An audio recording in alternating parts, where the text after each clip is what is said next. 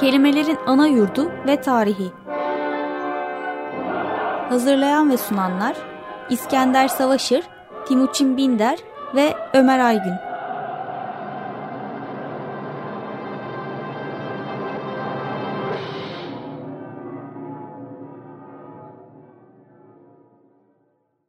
İyi akşamlar efendim. Ben İskender Savaşır. Bu akşam tek başımayım. Biraz da arkadaşların yokluğundan bir istifade konuyu biraz saptıracağım. Aslında galiba birçok insan için popüler olan bir konuda. Yani dilin yapısıyla düşüncenin yapısı arasında sahiden bir ilişki var mı? Dilin yapısı düşüncenin yapısını gerçekten yansıtıyor mu? Ee, mesela Türkçe konuştuğumuz için İngilizce konuşulanlardan sahiden farklı düşündüğümüz hiç değilse bazı alanlar var mı gibi çok iri bazı sorular vardır. Hani bunları daha ele gelir bir biçimde sormak mümkün mü? Bu konunun tamamına tabii girmemiz mümkün değil ama hiç değilse bir kırıntısına göz atabilmek için bugüne kadar kıyısından deyip hep kaçındığımız bir konuya biraz biraz daha birkaç laf etmem gerekecek ekler meselesi ama asıl üzerinde durmak istediğim yani bütün bunlar girizgah. Asıl çok belli başlı bazı kelimeler üzerinde. Beğenmek gibi, utanmak gibi bazı kelimeler üzerinde duracağım. Duygu kelimeleri. Zamanında benim en sık kullandığım gramer olan ta, Tahsin Bangoğlu'nun Türkçe gramerinde içe dönük fiiller diye adlandırılan fiillerin bizim için hangi anlamda bir sorun, düşünce anlamında bir sorun teşkil ettiği üzerinde durmak istiyorum. Şimdi dilin yapısı düşüncenin yapısını gerçekten yansıtır mı? Yani ilk bakışta çok yüzeysel bir bakışa göre hani yansıtırmış gibi görünüyor. Ne bileyim şöyle çok temel bir ayrım var değil mi hayatta? Bir, yap, yapıp ettiğimiz şeyler vardır. Bir de başımıza gelen şeyler. Başımıza gelen şeylerde biz edilginizdir. Yaptığımız şeylerde ise etkinizdir. Özne olarak hissederiz kendimizi. Bir şeyleri yapıp ederken e, cümlenin de bir öznesi vardır. O da yapıp edeni tarif eder. Hani ben birini dövdüm dediğim zaman evet işte özneyim. Yapıp ettiğim bir şey.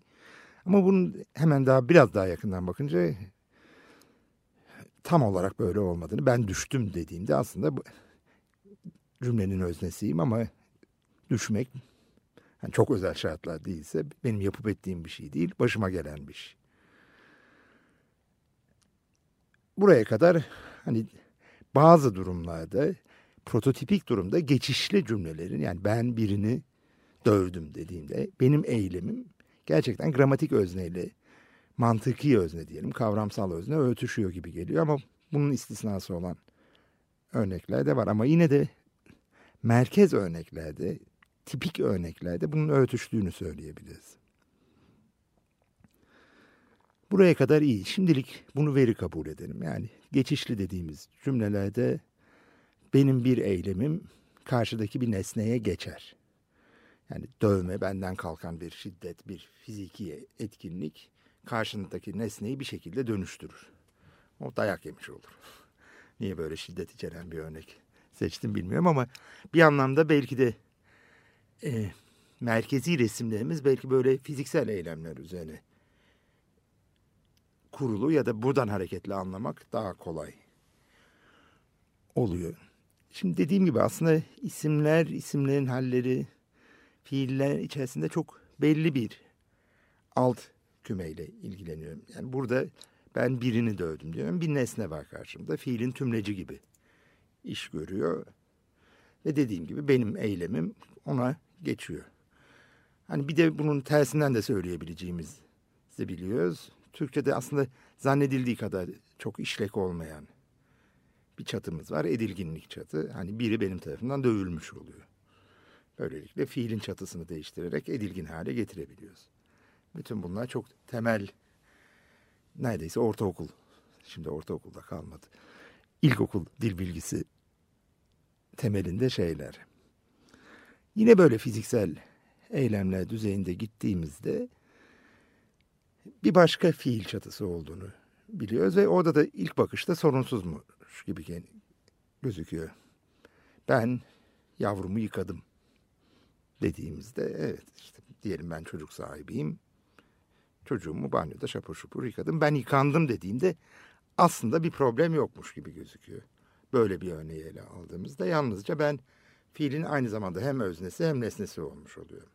Bir durumda benim dışımda bir varlığa yaptığım şeyi öteki durumda kendi üzerime yapmış oluyorum. Buraya kadar her şey çok iyi, çok hoş. Tamam buradan ister nese ismin hallerine de geçinebilir. Yani bana kar, karşımda duran nesneyle mesafemi gösteriyor aslında ismin halleri. Diyelim birini dövdüğüm zaman benim şiddetim doğrudan karşımda geçiyor. Bunu iyi halinde ifade ediyoruz. Birine bir şey verdiğim zaman daha verme türünden yani çok daha dolaylı bir şey atıyoruz. Mesela o zaman birine dayak atıyoruz. Dayak sanki soyut bir nesne gibi duruyor orada değil mi? Korkuda ise ne nesnedeki tehlike bana geçiyor. Potansiyel birinden korkuyorum. Orada tamamen başıma gelen bir şey korku ve nesne epi uzakta. Yani tehlike kaçınabileceğim bir tehlike gibi gözüküyor. Ama dediğim gibi benim asıl ilgimi çeken, asıl üzerinde durmak istediğim ve biraz esrarengiz gibi görüken gözük aslında problemli fiillerden birine yaklaşıyoruz. Benim de dilim dolanmaya başladı. Bu dönüşlü dediğimiz çatının nasıl davrandığı. Yıkanmak dediğimiz bir örnekte hiç problem yokmuş gibi gözüküyor. Ama başka bazı dönüşlü dediğimiz fiiller var ki ciddi bir problem çıkarıyor düşünce açısından. Beğenmek ki düşünelim. Neyin dönüşlüsü beğenmek? Yani ilk bakışta dönüşlü olduğu aşikarmış gibi gözüküyor. Ama beğenmek diye bir fiil yok.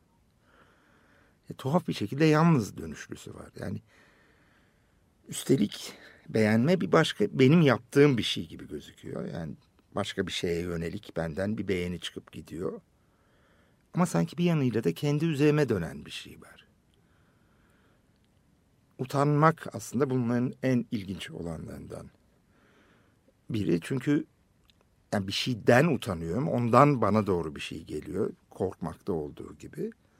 Ama bir yandan kendi üzerime dönen bir şey varmış gibi gözüküyor.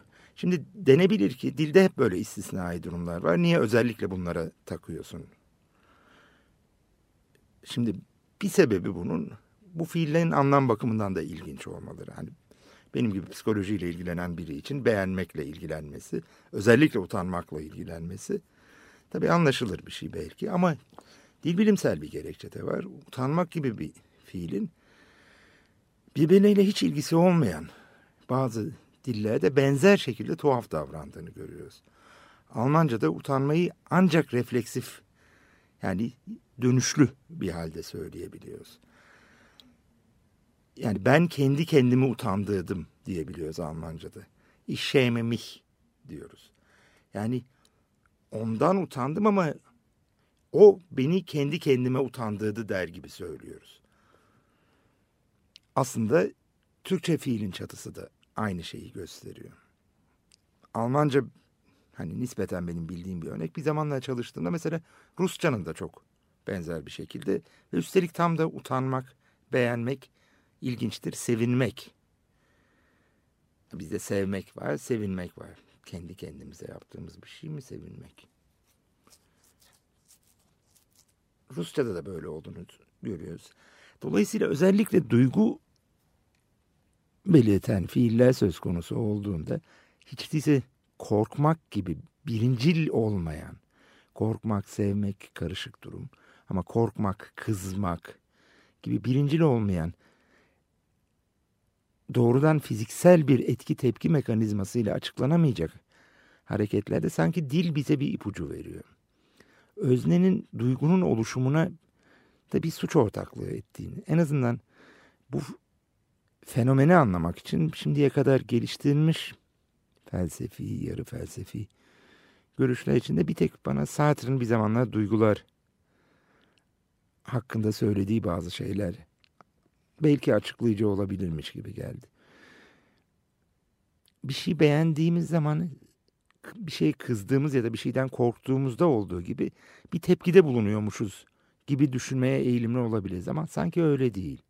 Daima entelektüel bir yargıya bizim kendi üzerimize yaptığımız evet kendimizi bir şeye ikna ettiğimiz, razı getirdiğimiz, bunu beğenilir bir şey olduğuna dair kendi üzerimizde bir yargıda bulunduğumuz, kendimizi bunu beğenecek bir şey haline dönüştürdüğümüz bir yarı zihinsel, yarı entelektüel bir işlem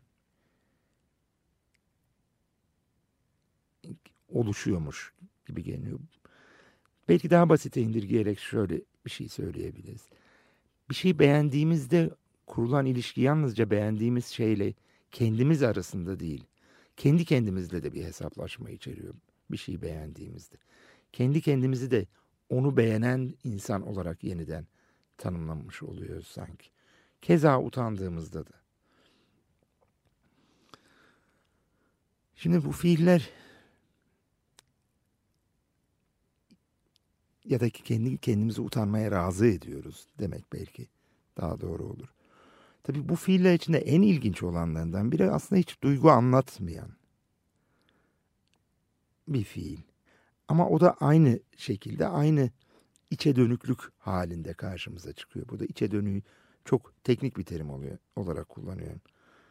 Dönüşlü çatı halinde bulunan ama dönüşsüz karşılığı olmayan fiiller. Bu da kullanmak fiili. Kullamak diye bir fiilimiz yok. Oysa yani Türkçenin bütün yapısına bakacak olursak olması gerekirdi diye düşünüyoruz. Sanki kullanırken kendimizi çok kullandığımız şeyle böyle çok bir içli dışlı hale getiriyoruz. Onu bizi de tanımlayan bir şey haline getiriyoruz. Kullandığımız şeyin bizi tanımlamasına, dönüp bizim üzerimize onu kullanmayı aşan bir iş yapmasına izin veriyoruz sanki. Ve yine İngilizce'de de use fiilinin özellikle Shakespeare İngilizcesi zamanlarında aldığımızda diğer fiillerden çok daha farklı şekillerde çekildiğini görüyoruz. Dolayısıyla bu eski Yunanca'da orta ses diye ne etkin ne edilgin olan ama öznenin tuhaf bir şekilde oluşumuna katkıda bulunduğu ama ondan da etkilendiği kendi üzerine döndüğü fiiller ailesi böyle dünya ile ettiğimiz onu tüketmek, onunla bir özne nesne ilişkisine bırakmak, onun üzerinde iş görmenin ötesinde onunla aramızdaki tuhaf bir aidiyeti, tuhaf bir suç ortaklığını belki yansıtıyormuş gibi geliyor. Yani dünyanın ya aldırmamızın, dünyanın bizi tanımlamasına izin vermemiz verdiğimizi ifade eden bir çatıymış gibi gözüküyor bu içe dönük fiiller. Utanırken kendimizi o şeyden utanan özne olarak tarif ediyoruz ve kendi üzerimize de bir iş yapıyoruz. Kendi üzerimize de bir özne tanımı yapıyormuşuz gibi gözüküyor. Keza beğenmek için ama en ilginci belki kullanmak için de böyle. Kullandığımız şeyler oluyoruz. Onu kullanan şey oluyoruz. Bu bir açıklama tarzı. Dediğim gibi aslında bugün bir şeyi açıklamaktan çok benim aşağı yukarı 20 yıldır üzerinde düşündüğüm ve bu size söylediklerimin ötesine çok geçemediğim bir soru alanına soru sorun alanına işaret etmiş oldum. Yani şöyle bir şey sormuş oluyorum. Yani bir şeyden utanırken evet o utandığımız şeyle aramızda bir ilişki kuruyor. Ama bir de kendi kendimizle bir ilişki kuruluyor gibi gözüküyor. Keza bir şey kullanırken, keza bir şeyi be beğenirken.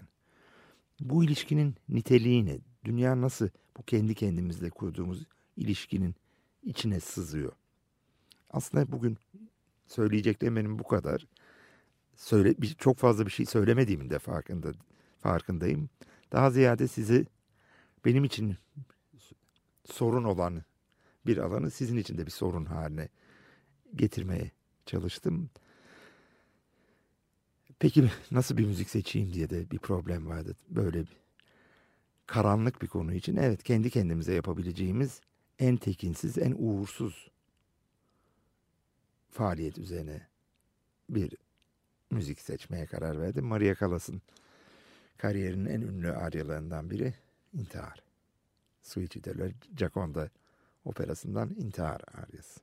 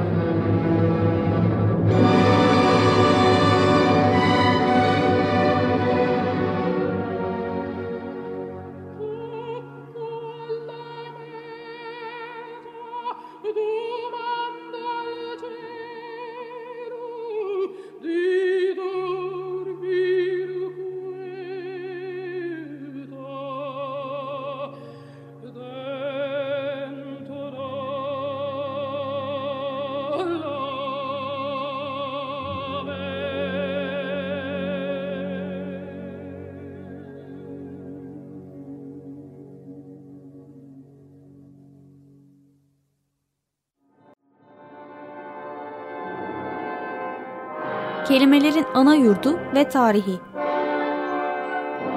Hazırlayan ve sunanlar İskender Savaşır, Timuçin Binder ve Ömer Aygün.